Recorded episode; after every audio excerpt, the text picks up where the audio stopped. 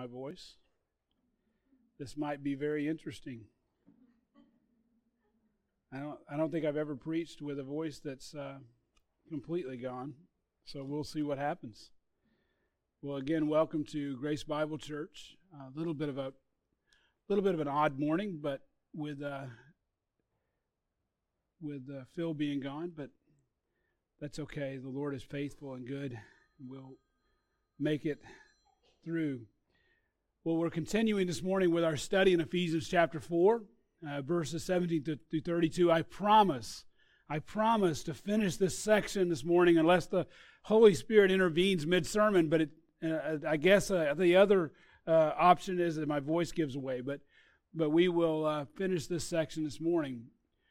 Uh, church, if you have trusted in Christ Jesus, you have been called to walk according to his commands. Jesus' commands commands are profoundly simple. Things just become con- complex when we sinful humans are added to the mix with our convoluted problems and situations. But as a Christian, you have been made into a new creation, a new creation in Christ. You have been commanded to imitate him, which brings him glory. So, what does this look? The question is, what does this look like in our everyday lives? How does this affect our relationships with one another and with, with, with the world? And what happens when we introduce suffering into the church? Friends, we are to bring glory to Him, to bring glory to Christ in all aspects of our lives, including the mundane and the spectacular. We will fail, though, right? Thankfully, there's grace when failure inevitably happens. So let's dive into Ephesians 4 to answer some of these questions this morning. Let me, let me read Ephesians 4, verses 25 through 32. If you would follow along in your Bible,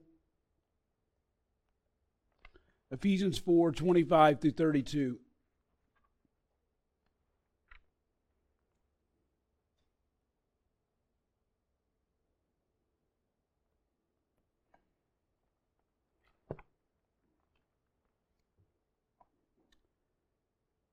The Apostle Paul writes, Therefore, laying aside all or laying aside falsehood, speak truth each one of you with his neighbor, for we are members of one another. Be angry and yet do not sin. Do not let the sun go down on your anger, and do not give the devil an opportunity. He who steals must steal no longer, but rather he must labor, performing with his own hands what is good, so that he will have something to share with, with one who has need. Let no unwholesome word proceed from your mouth, but only such as a wor- such a word as is good for edification according to the need of the moment, so that he w- so that it will give grace to those who hear. Do not grieve the Holy Spirit of God, by whom you were sealed for the day of redemption. Let all bitterness and wrath and anger and clamor and slander be put away from you, along with all malice. Be kind to one another, tender-hearted forgiving each other, just as God in Christ has forgiven you. Let me read, let me pray one more time and then we'll start. Heavenly Father, I just pray for your strength this morning. I'm not sure what's going on with my voice, Lord, but it's um, not about me, but about you. It's not about my strength, but your strength. Father, I pray this morning that you would work through my weakness as I preach your word. May you get all the glory. In Christ's name, amen.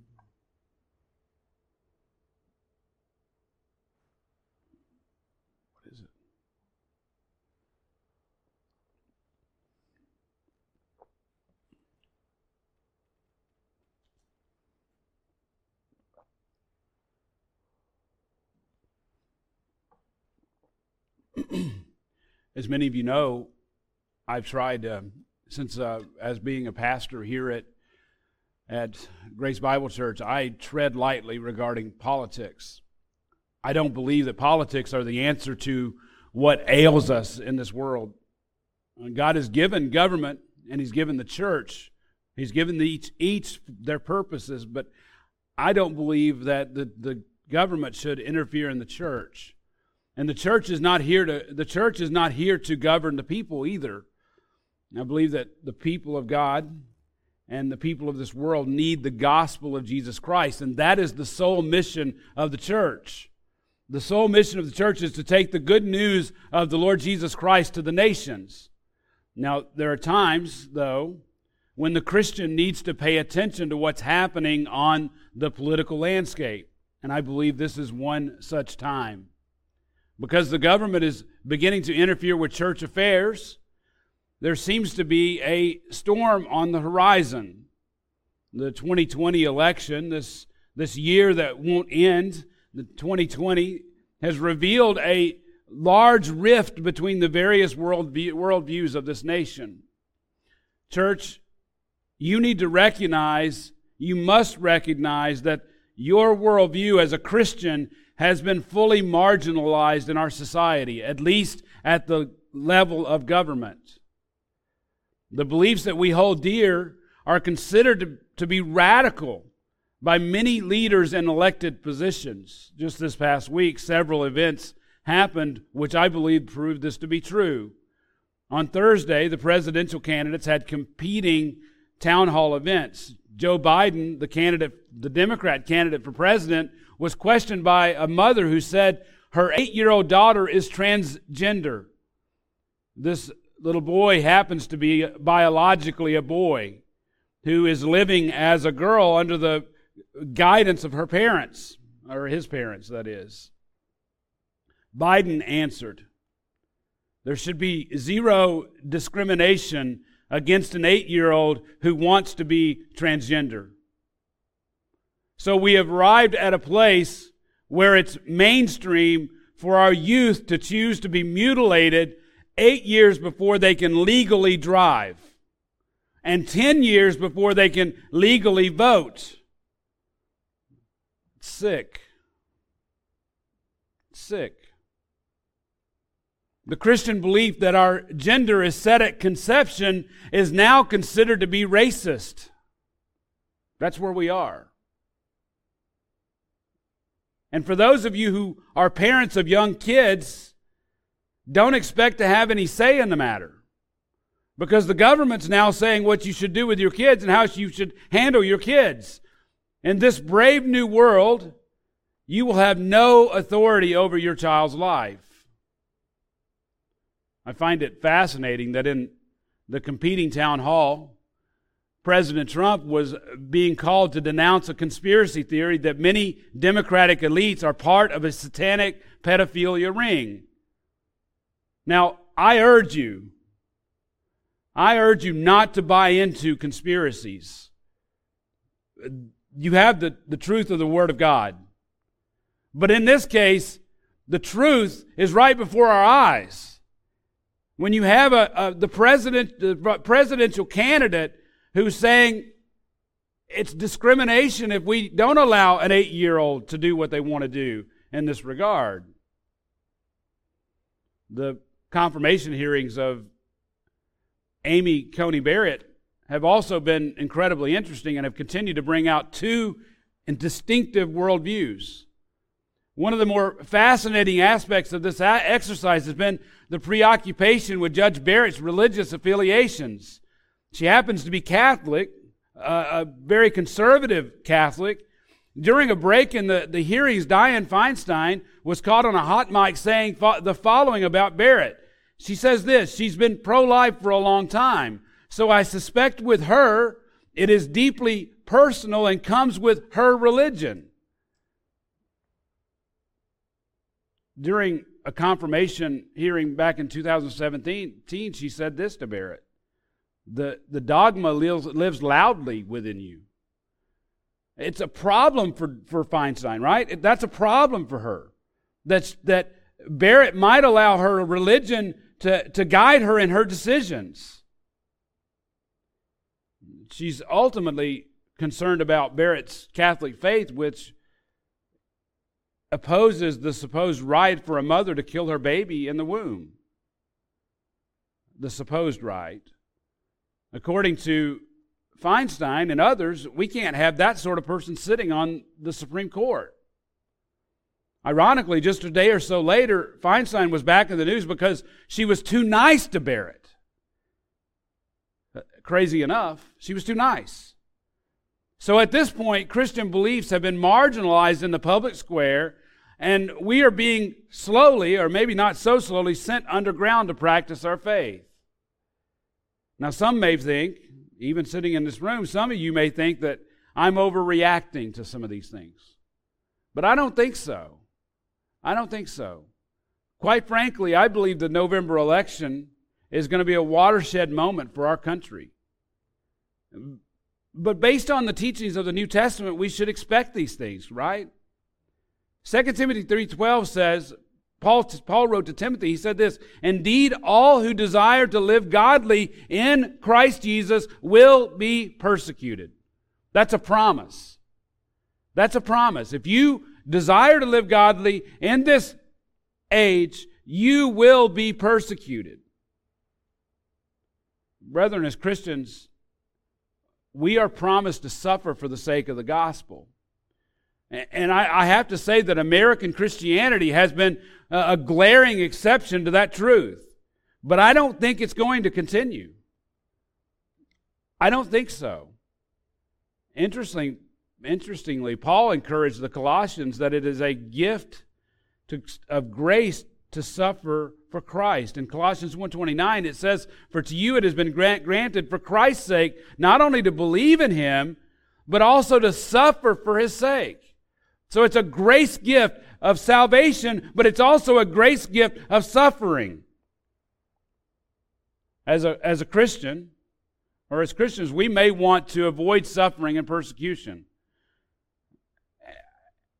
But I think it's unrealistic to believe that we can or will. Believe me, as I stand here, don't think that I have some morbid, morbid fascination with suffering. I don't. I'm not looking forward to it, in, in one sense, for sure. Yet we must recognize that God has promised that we will suffer as Christians. We will suffer as individual Christians, and we will suffer as, as a church. You may ask, can a whole church suffer for the cause of Christ?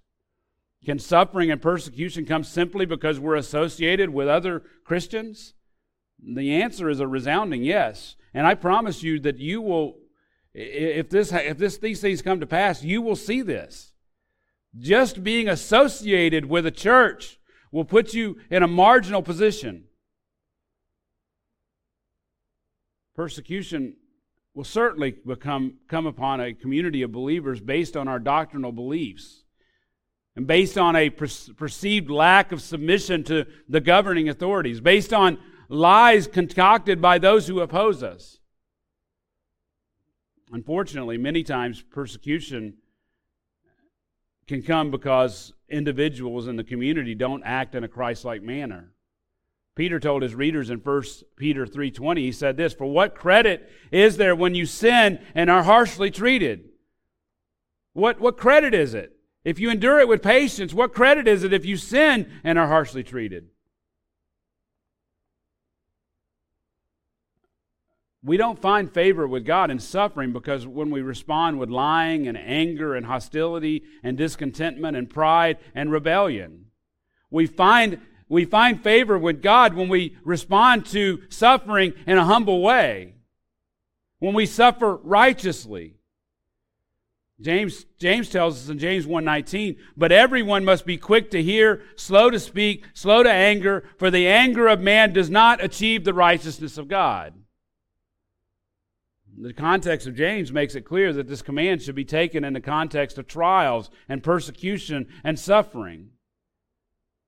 We must recognize that both persecution and suffering are central to New, New Testament doctrine. Now we find ourselves in Ephesians chapter 4, where Paul calls the church the church to preserve the unity of the Spirit, the supernatural unity of the, of the Holy Spirit. Now, we must also understand that suffering for the sake of Christ is also central to Paul's message in this letter. Now, I would argue that it's central to his theme in, in Ephesians 4. In Ephesians 3 1, Paul referred to himself as the prisoner of Christ Jesus. He was imprisoned for the sake of the Gentiles because he had preached the gospel to them. And he refers to himself in the same way in Ephesians 4 1. Now you may recall that uh, that three chapter three is parenthetical in nature. Therefore, said another way, chapter three is a tangent where Paul explains the ministry for the sake of the God, of the Gentiles, or his ministry, that is. So when he says in three one, he in four one that he's a prisoner of Christ Jesus, he's just picking up on three one. So ultimately, the theme of chapter four we have to understand has an undercurrent of suffering. Indeed, Paul had been in prison for five years as he wrote this letter. Therefore, in 313, he asked the, the church at Ephesus not to lose heart at his tribulations. He was concerned that they would give up because their leader, Paul, had been imprisoned. And in 620, he calls himself an ambassador of the gospel in chains. Clearly, Paul had been called to suffer for the sake of the gospel.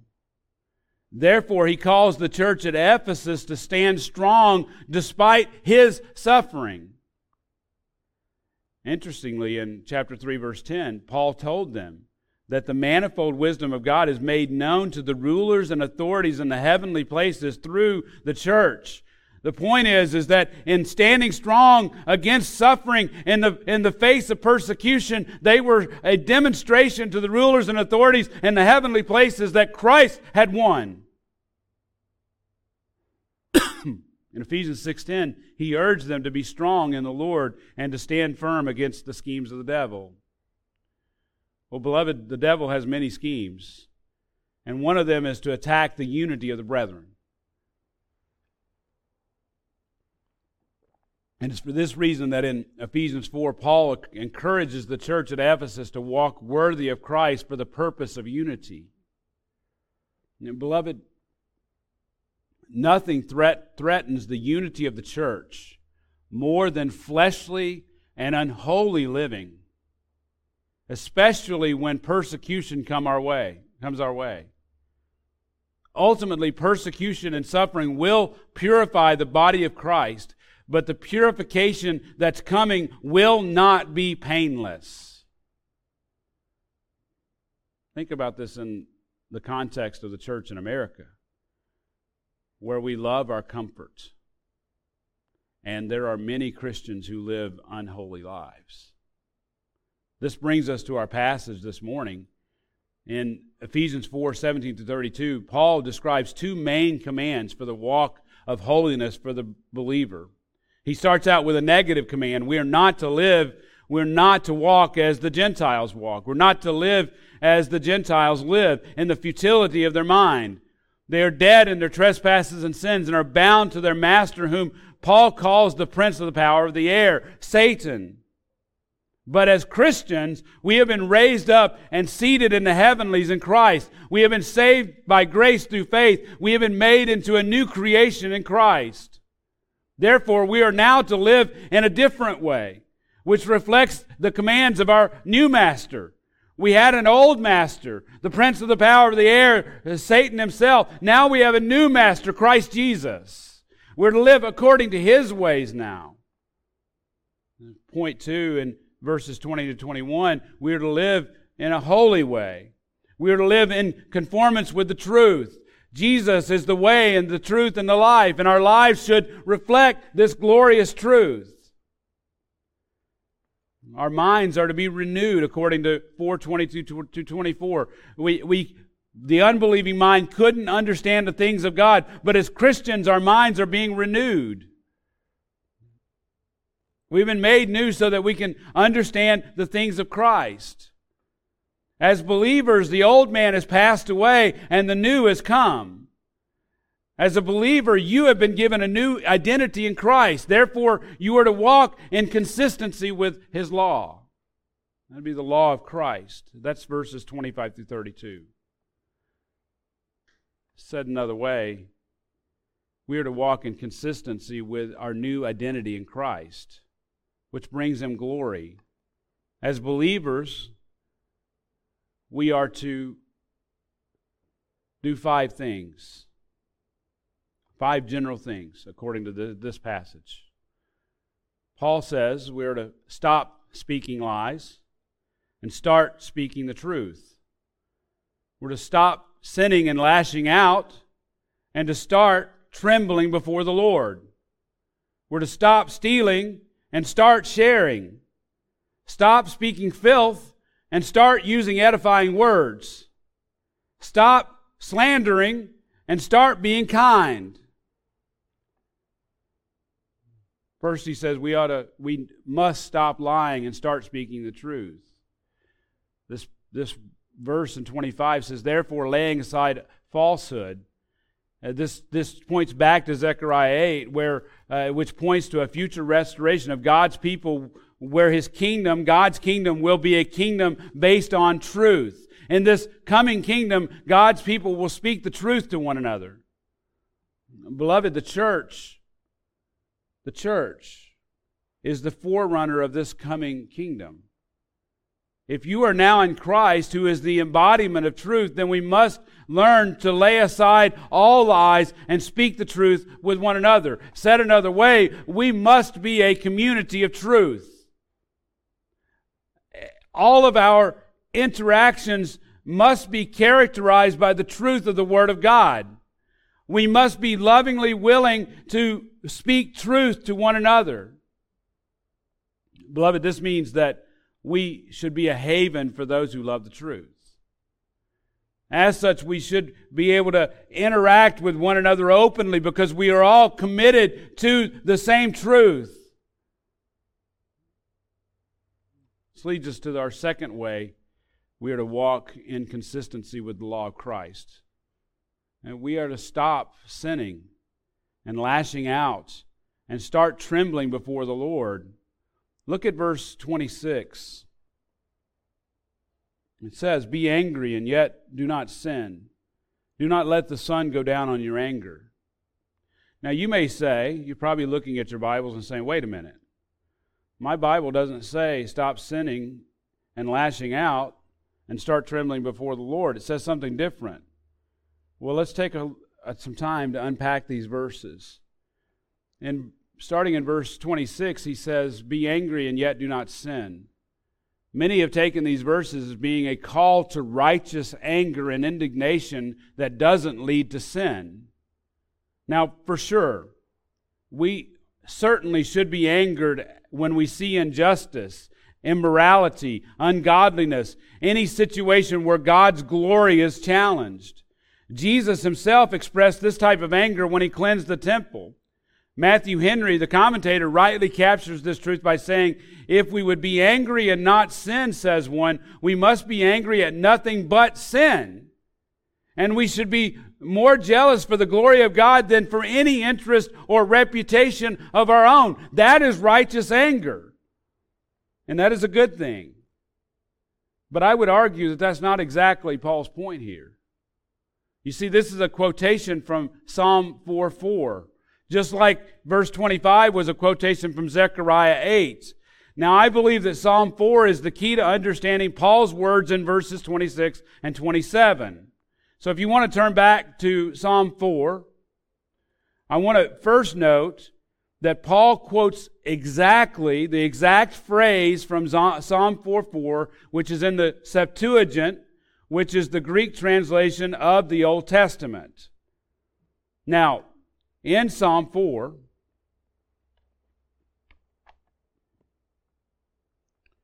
in Psalm 4, David, King David, is overwhelmed by suffering, injustice, and oppression. Just listen to the first three verses. David writes, Answer me when I call, O God of my righteousness. You have relieved me in my distress. Be gracious to me and hear my prayer. O sons of men, how long will my honor become a reproach? How long will you love what is worthless and aim at deception? Now, stop right there. David is a godly man. And he's a man who is facing a crooked generation of men who are worthless deceivers. And he's calling out to God and he's begging God to hear his prayer as he suffers at the hands of unrighteous men. Then David says this in 4 3. But know, but know that the Lord has set apart the godly man for himself. The Lord hears when I call to him. You see, he knows, David knows that God hears his prayers, that God hears his voice. And David also knows that God not only hears them, he will answer them. Now, this leads us to the verse which Paul quotes in Ephesians 4. He says this Tremble and do not sin. Meditate in your heart upon your bed and be still.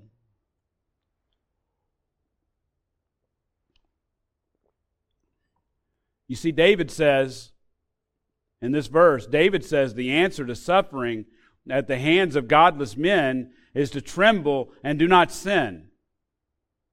The Hebrew word translated tremble has the idea of trembling with anger or fear. So clearly in, in Psalm 4, David is saying that in these difficult situations, wait on the Lord. Meditate on the truth of God's word and be still knowing that he will answer.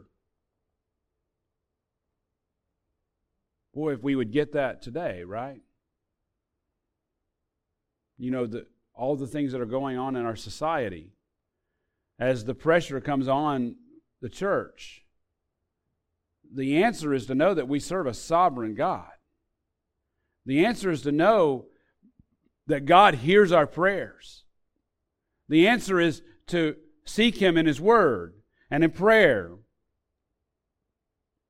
So, back in Psalm 4, the trembling that is being referred to is a trembling not in anger, but in fear.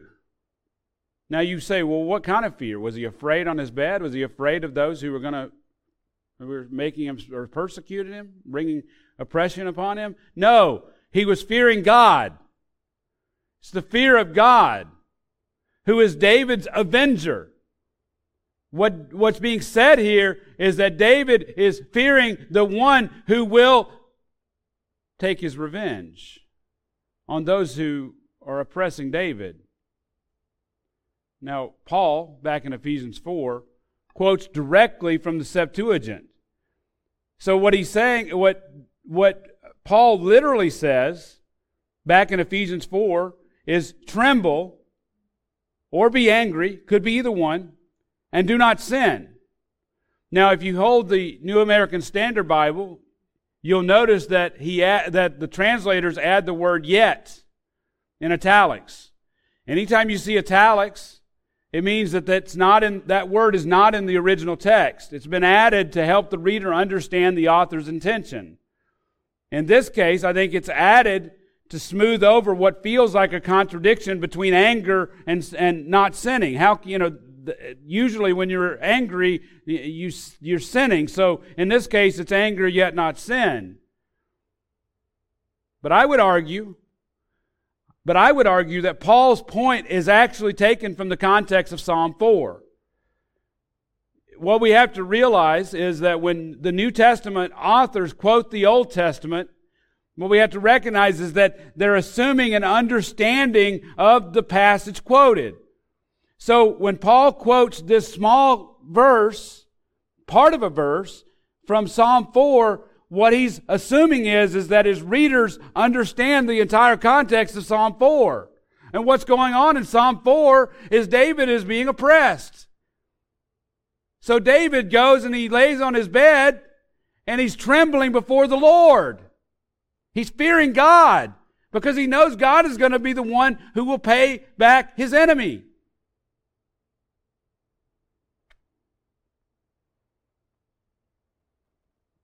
As I mentioned in the intro, the Ephesian church is under pressure, especially regarding Paul's imprisonment.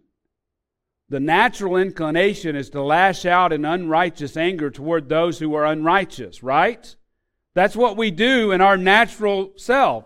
We lash out in anger. But I believe Paul is actually calling them to fear the Lord, who will be the one to avenge them. Just like he would do for David, and just like he does for all of God's people, all of his people, right?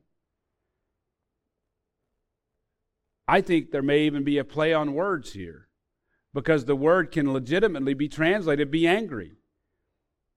As you know, when we're angry, very angry, we can physically tremble, right? You know, when you're really angry, you physically tremble. And, and we physically tremble when we're afraid, right? Paul is saying you should tremble, but not with the anger of man. You should tremble with the fear of Almighty God. Now, I believe this interpretation is solidified by the next phrases. And you may say, well, wait a minute. Seems like a contradiction. But just a second. Paul says, do not let the sun go down on your anger. So is it, is it anger? Well, that's where the play on words comes in. In reality, Paul uses a different, more, it's, it's actually the same root at the end of verse 26. He uses the same root word, but it's intensified. He actually uses an intensified word. So in reality, he's speaking of something different at the end of verse 26. And I believe he seems to be, he seems to be, I would argue that he's talking about human anger or wrath. And the idea is this, and here is the application. When you are wronged, you will tend to get angry. But don't continue in that anger. The answer to that anger the answer to that anger is to trust in the sovereignty of God. He will care for you. He will deal with your enemies in a truly righteous way because he deals from a righteous point of view. He has a righteous judgment. Therefore, using the Psalm 4 imagery, when you lay your head on the pillow, when you lay your head down at night, Pray to God asking for deliverance from the situation. It's only right to ask the Lord to deliver us. Meditate on the truth of God's word. Be still and wait for his answer. That's the that's the that's what Paul's point is. If we allow our anger our human anger to overtake us, then we're giving the devil an opportunity. And that's what Paul says back in Ephesians chapter 4, verse 27. If we continue in our unrighteousness, if we continue in our unrighteous human wrath, then we're giving the devil an opportunity. And guess what? He will take advantage of our weaknesses. He will take advantage of our divisions and he will cause further disunity within the body of Christ.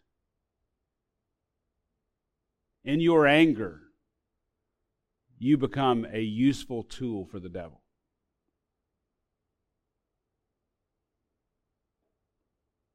Think about it.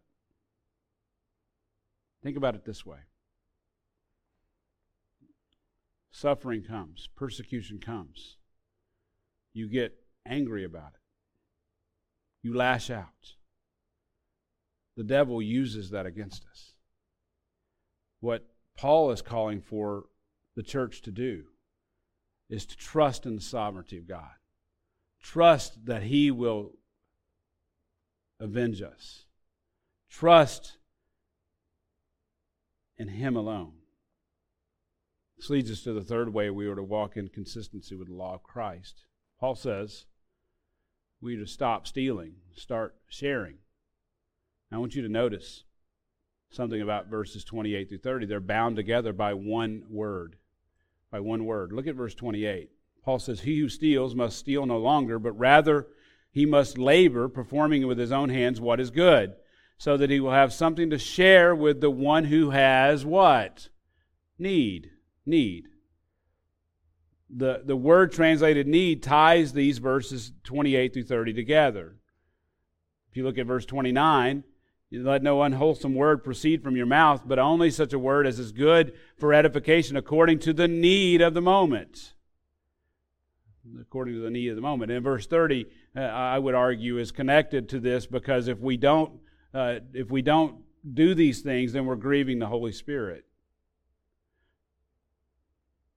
Let's unpack these verses starting in verse 28. Paul says, He who steals must steal no longer. Now we can infer that before Christ, when the Ephesians walked as Gentiles, uh, the, they were those who stole to fulfill personal needs. Now, what we have to recognize is, is that there was no welfare system in Ephesus. There was no food stamp office. That's what it used to be called when I was growing up. There was no food stamp office to go get food, to go get means to buy food.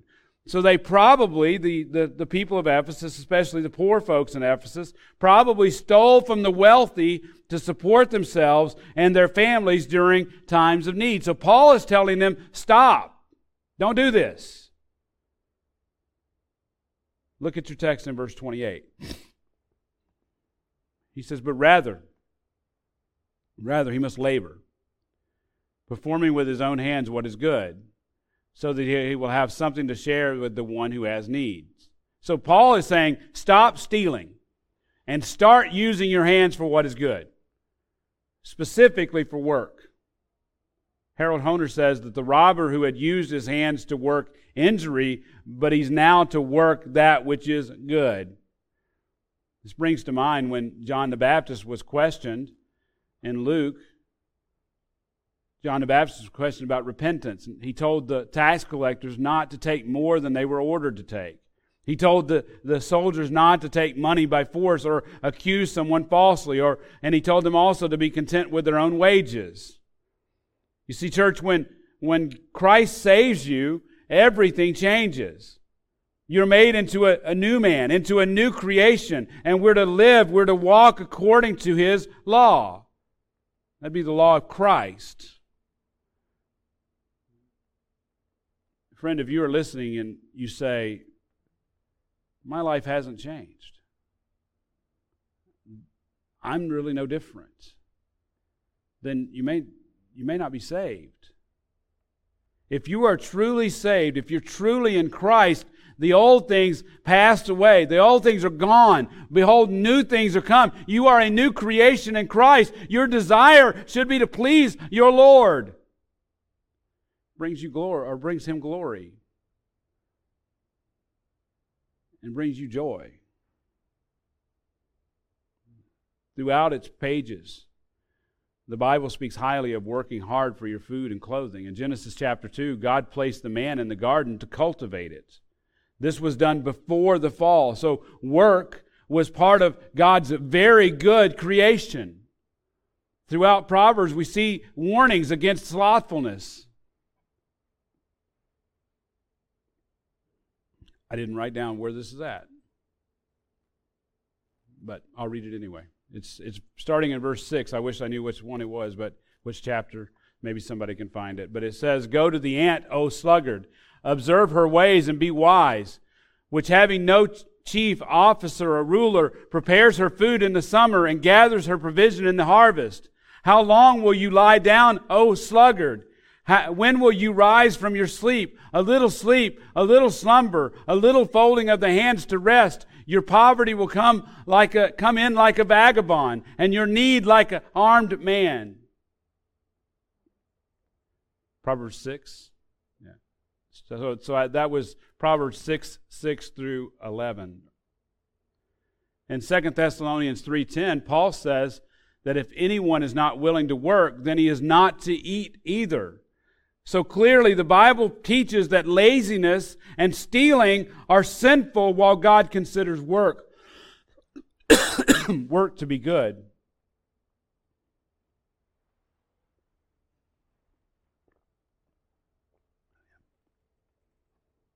Yet we must be careful when we consider the reason for our work. In the current context, we are to work so that we will have something to share with those who have need. In other words, when others have lack, we are to share the fruit of our labor with them. we tend to think, as, as Americans, as good old Americans, we tend to think of our work as enriching ourselves, right? We have our vacation plans and we have our retirement plans, but we forget God's plans. We forget that God calls for us to share in the harvest of our labor. We have cavernous homes and fancy cars, yet we forget those who have nothing. Beloved, there should be no person within the body of Christ who has need. James 2:15 says if a brother or sister is without clothing and in need of daily food and any one of you says to them go in peace and be warmed and be filled and yet you do not give them what is necessary for their body what use is that he goes on to say that that sort of faith, you, you, you say you have true faith, but that sort of faith is a dead faith because it's not accompanied by works. That faith has no works. Now, you might say to me, but, but Pastor, I thought we were saved by grace, the, by grace through faith, that not of ourselves, not, not as a result of our works. Well, that's true. But we're saved unto good works.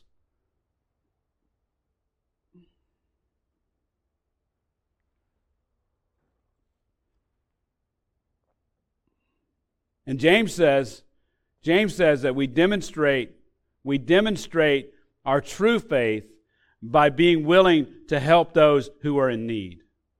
Now let's be clear though. Let's be clear. Each of us as Christians are called to work to fulfill our own needs first, right?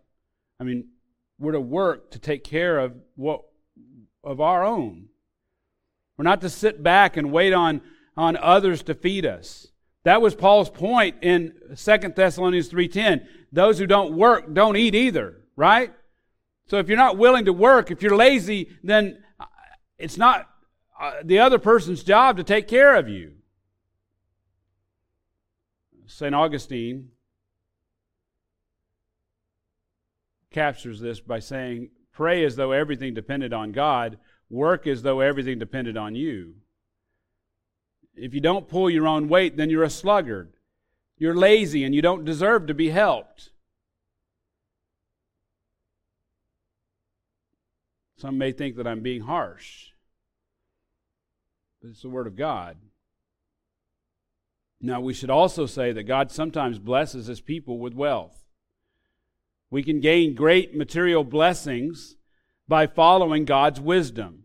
Notice, in Proverbs, the ant didn't lack for food, right?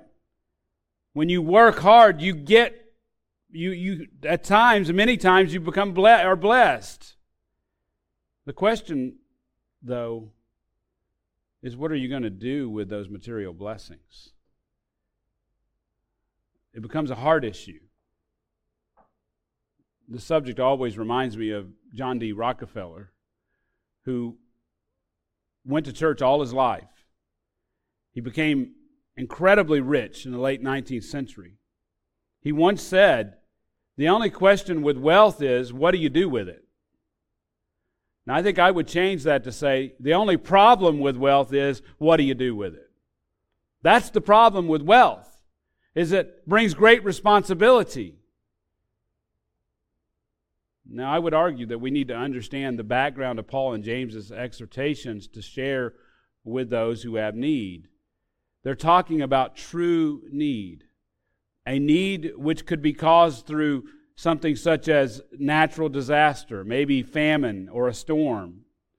Or it could be caused by persecution, which leads to suffering for righteousness' sake. Just imagine trying to uh, find a, a job and finding out that you can't get a job because you're a Christian, because you identify with the church. And you can't get a job, and if you can't get a job, you can't feed your family. Don't you think that might turn into great need at some point?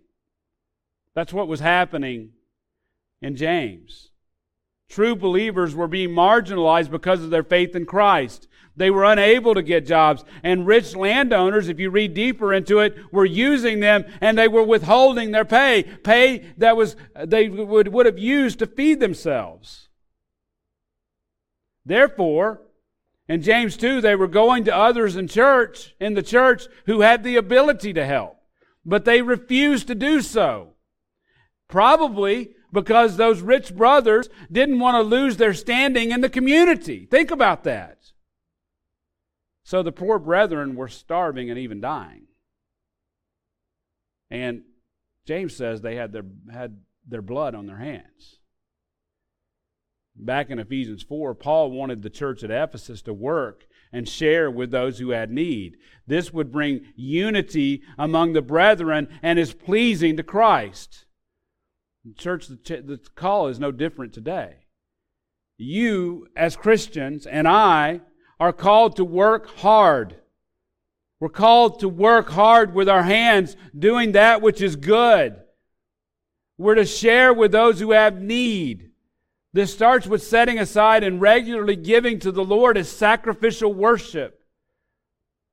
As a, as a church and as individuals, we must be willing to sacrificially give to those who have lack of necessities. As a church, we must be quick to use God's money for ministry, for the good of His people. We should never be tight fisted when we know that there is a need. When there is a demonstrated need, we need to be running to help. And we don't have to worry about the coffers running dry. You don't have to worry about that. You have to worry about your checking account going empty. You don't have to worry about your retirement. You know why I say that? Because God will always supply what we need. Now, I'm not saying don't be a good steward. Yes, be a good steward. But don't let the excuse of being a good steward keep you from helping when someone truly has need. Hudson Taylor says this God's work done in God's way will never lack God's supply. Do you get that? If we do what God wants us to do, He will supply all our needs. That goes for the church. That goes for you as an individual. That goes for your family. If you follow Christ, you will have your needs met. I didn't say it would be comfortable necessarily, right? I didn't say it would be easy. But you will have your needs met. This leads us to the fourth way we are to walk in consistency with the law of Christ. Stop speaking filth and start using edifying language. Look at verse 29. Let no unwholesome word proceed from your mouth, but only such a word as is good for edification according to the need of the moment, so that it will give grace to those who hear. You see, before Christ, many of us had potty mouths. As my mama used to say, we needed them washed out with soap. It's funny, she never did it to me. She probably should have, but I never had my, my mouth washed out with soap. Some of you may have. I know, I know people who had that happen to them. Evidently, uh, this potty mouth problem was a problem in Ephesus as well. The word translated unwholesome could be used of, of rotten or withered, withered flowers or rancid fish. It could refer to that which was useless, or it could refer to something that was foul or putrid. This word always makes me think of drinking spoiled milk. A horrible thought, right? Can you imagine, you know, it's dark and you want a nice cold glass of milk and you go to the refrigerator and you pour a nice cold glass of milk and you don't realize that it's rancid and you take a big swig of it? That's this word. Jesus said, Jesus said that that which proceeds out of the mouth is what defiles a man. James says in James 3:19 that with our tongues we bless our Lord and Father and with it we curse men who have been made in the likeness of God. From the same mouth come both blessing and cursing. My brethren, these things ought not be this way.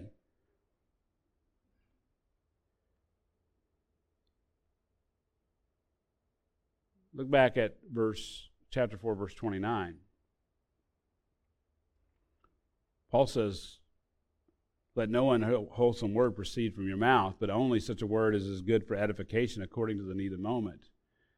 Whereas we are to work, physically work, to share with those who have physical need. We are to stop using unwholesome words and start using words which build up our brothers and sisters in Christ spiritually. I believe he's talking about a spiritual need here. So the, the first verse with working is a physical need. We're to fulfill their physical needs. But the second verse, uh, verse 29, now is talking about spiritual need.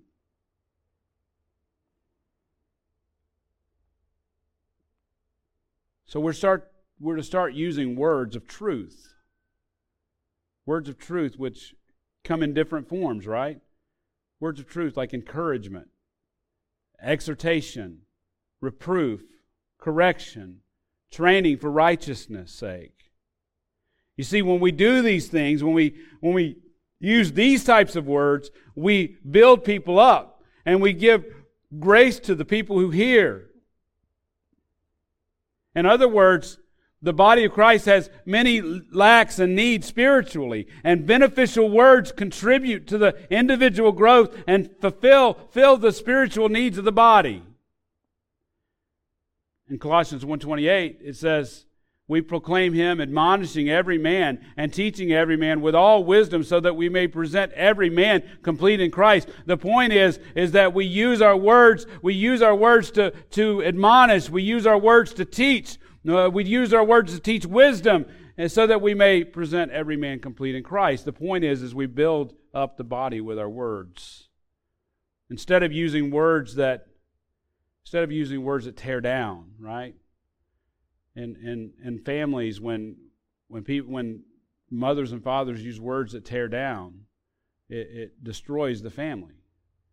And in churches, when we use words that tear down, it destroys the church. When we use words that build one another up, it builds up the church. must be careful. We're accountable. You are accountable for every word that you say along with the tone. Along with the tone. We must take care that our words are not unprofitable. Men, let me tell you, every word you say to your wife and kids affects them. Every word.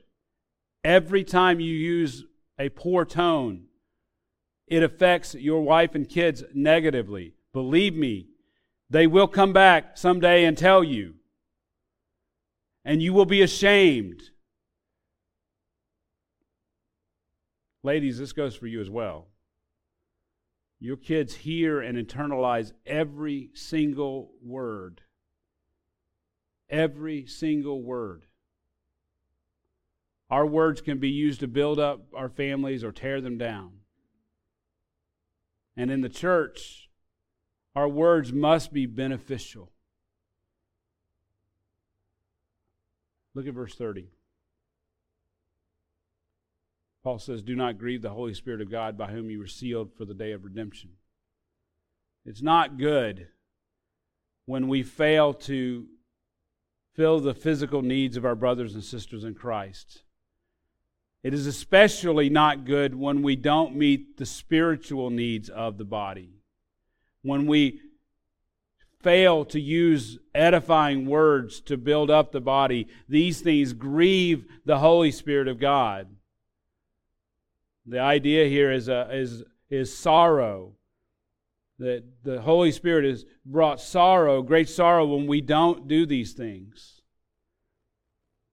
On a side note, it follows that if he can be grieved, that the Holy Spirit is a person, not an inanimate object. The Holy Spirit is a person.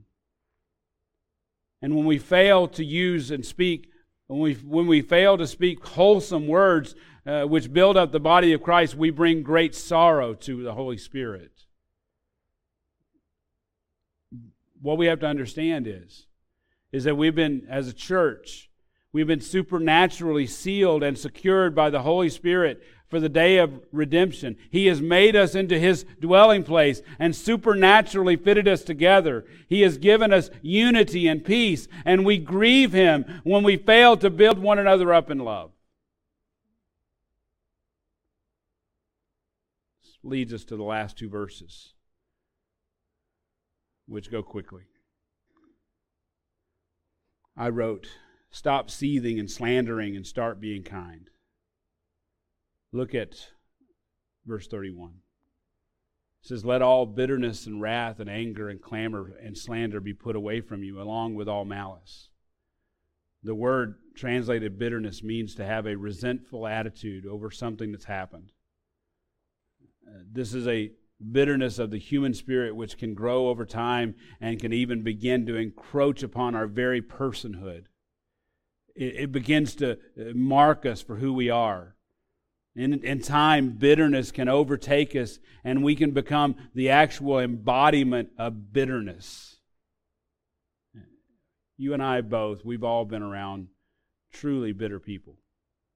It is never pleasurable to be in their presence especially someone who has nursed bitterness for years, who has held on to things for years. They've resented things that have happened to them, and they've held on to it, and they refuse to let it go. The words translated wrath and anger are similar to one another. One may refer, one may refer to the inner seething, passionate anger at the heart of a man or a woman, while the other may refer to the outbursts of anger ultimately one leads to the other. We can fume over a, a, wrong done to us for long periods of time. Some of us can fume over these things for years and even decades. Eventually, this anger, though, will erupt in a fury that engulfs us and those around us. The word translated clamor means to means shout, to shout or, or have abusive speech. We, we see a, an escalation here from uh, something has happened to us, something negative has happened to us, and we begin to be bitter, and there's an inner seething, and then we, we have outburst of anger, which results in uh, abusive speech. When you get angry, I mean really boiling hot, you can blow your top and really start to give folks a piece of your mind, right? We've all, we've all seen it. Maybe you've done it. Many times this can turn into, many times this does turn into abusive speech. Uh, the word translated slander means to speak against people and ultimately to blaspheme God. In our anger, we can begin to say things to, to hurt the other party. We can even begin to question the goodness of our Lord because of our circumstances. So we blaspheme Him bitterness, going back to bitterness, it, it deals with your general attitude. Wrath and anger have more to do with your overall disposition toward what has happened. Clamor and slander refer to the, your use of words toward those who have angered you. You've been you were angered by those who you have perceived to have wronged you. But ultimately, ultimately, and this goes back to verse 26, ultimately you shake your fist at God, blaming Him for being in this predicament. It's His fault. He's the one who's put you in this position. But what did David say? David said, Go and meditate on the truths of the Lord. Tremble, right? Tremble and fear God. Wait on the Lord. How much better off would you be if you'd chosen not to let the sun go down on your anger. That's the point. That's the point. You must let God be the avengers of wrongs committed. It's not that we are neutral, right? But we know that He's sovereign. Look at verse 32. So Paul says, let all these this bitterness and wrath and anger and clamor and slander be put away, along with all malice. And he says this be kind. Be kind. Verse 32 is incredibly straightforward. We're called to be kind to one another. We're to show regard to one another. The idea is to have to be pleasant, agreeable, and, and good. We need to understand, though, that this is a supernatural work. The word is used in uh, of God in, in Ephesians 2 7. He says, so that in the ages to come, so he has raised us up and seated us in the heavenly, so that in the ages to come he might show the surpassing riches of his grace in kindness towards us who are in Christ Jesus. Beloved, this is not something, this kindness that Paul is talking about is not something that we can do outside of the work of the Holy Spirit. Galatians 5:22 says the but the fruit of the spirit is love, joy, peace, patience, kindness. Kindness. Goodness, faithfulness, gentleness, self-control. Against such things there is no law. Beloved, you can only show this sort of kindness, especially toward those who've wronged you, because you've been saved by Christ. Text says, goes on to say, we are to be tenderhearted. This word has the idea of showing compassion. It's that feeling in, in our gut, we get in our gut when, some, when we see someone in need. Most of you have experienced this feeling when you watch a movie that pull, pulls at your heartstrings. You know, you you see these things and you have that feeling in your gut. This word is used of Jesus on several occasions, including Matthew 9:36. He says this, seeing the people, he felt compassion for them because they were distressed and dispirited like sheep without a shepherd. That's the idea, this, this idea of tender-hearted, tender-hearted toward one another. Look at your text in verse 32, forgiving each other just as God in Christ has also forgiven you. Literally, this means to give grace to one another. Just as God in Christ has given grace to you. That's literally what it says. Here's the deal you didn't do anything to be saved by God's grace. You've been saved by grace through faith, that not of yourself, so that no man may boast. According to that verse, you've, you've even been given the, the faith to believe. Therefore, we should give grace to those who wrong us, especially fellow believers. C.S. Lewis says to be a Christian means to forgive the inexcusable because God has forgiven the inexcusable in you.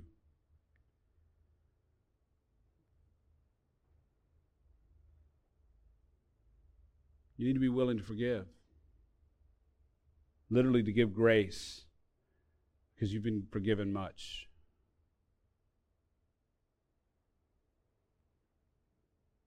You must be you must forgive those who wrong you and you must be ready. You must stand ready to receive them. Because God has forgiven us and has kindly received us. Friends, if you are in Christ, I beg you to take heed of verse 32.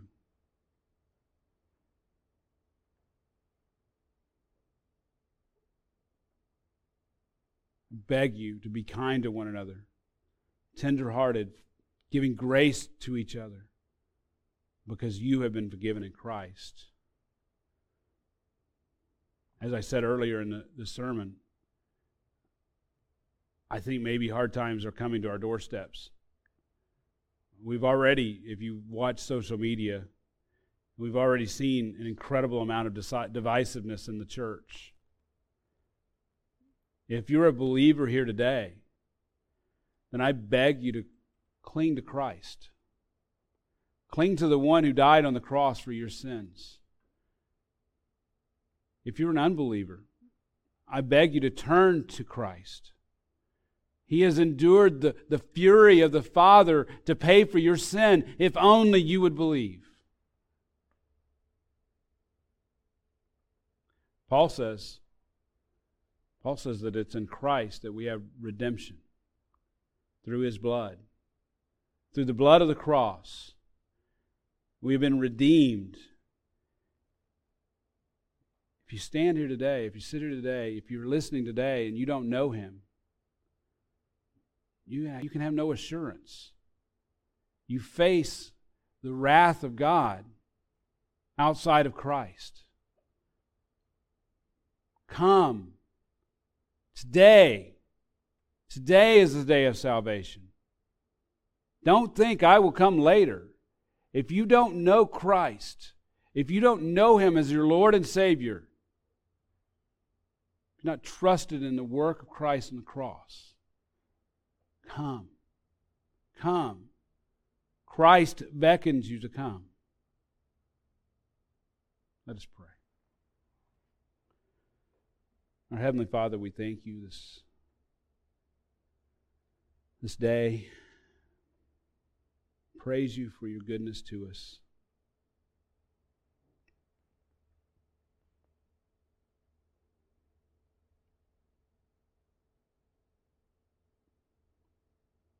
Father, I thank you for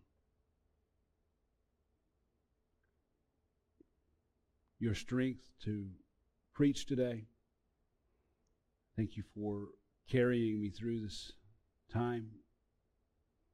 Father, I pray that your word your word is powerful. Father, I pray that you would use it. We know, according to Isaiah 55, that your word will not return void. Father, we thank you and praise you.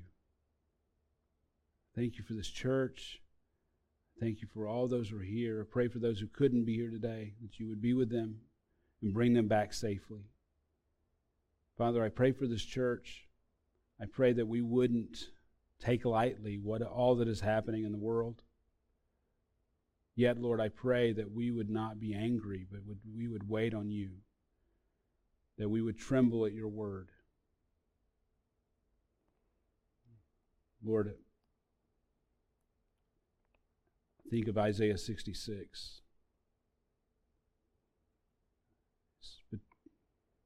To this one I will look, to the one who is humble, contrite of spirit, and who trembles at your word.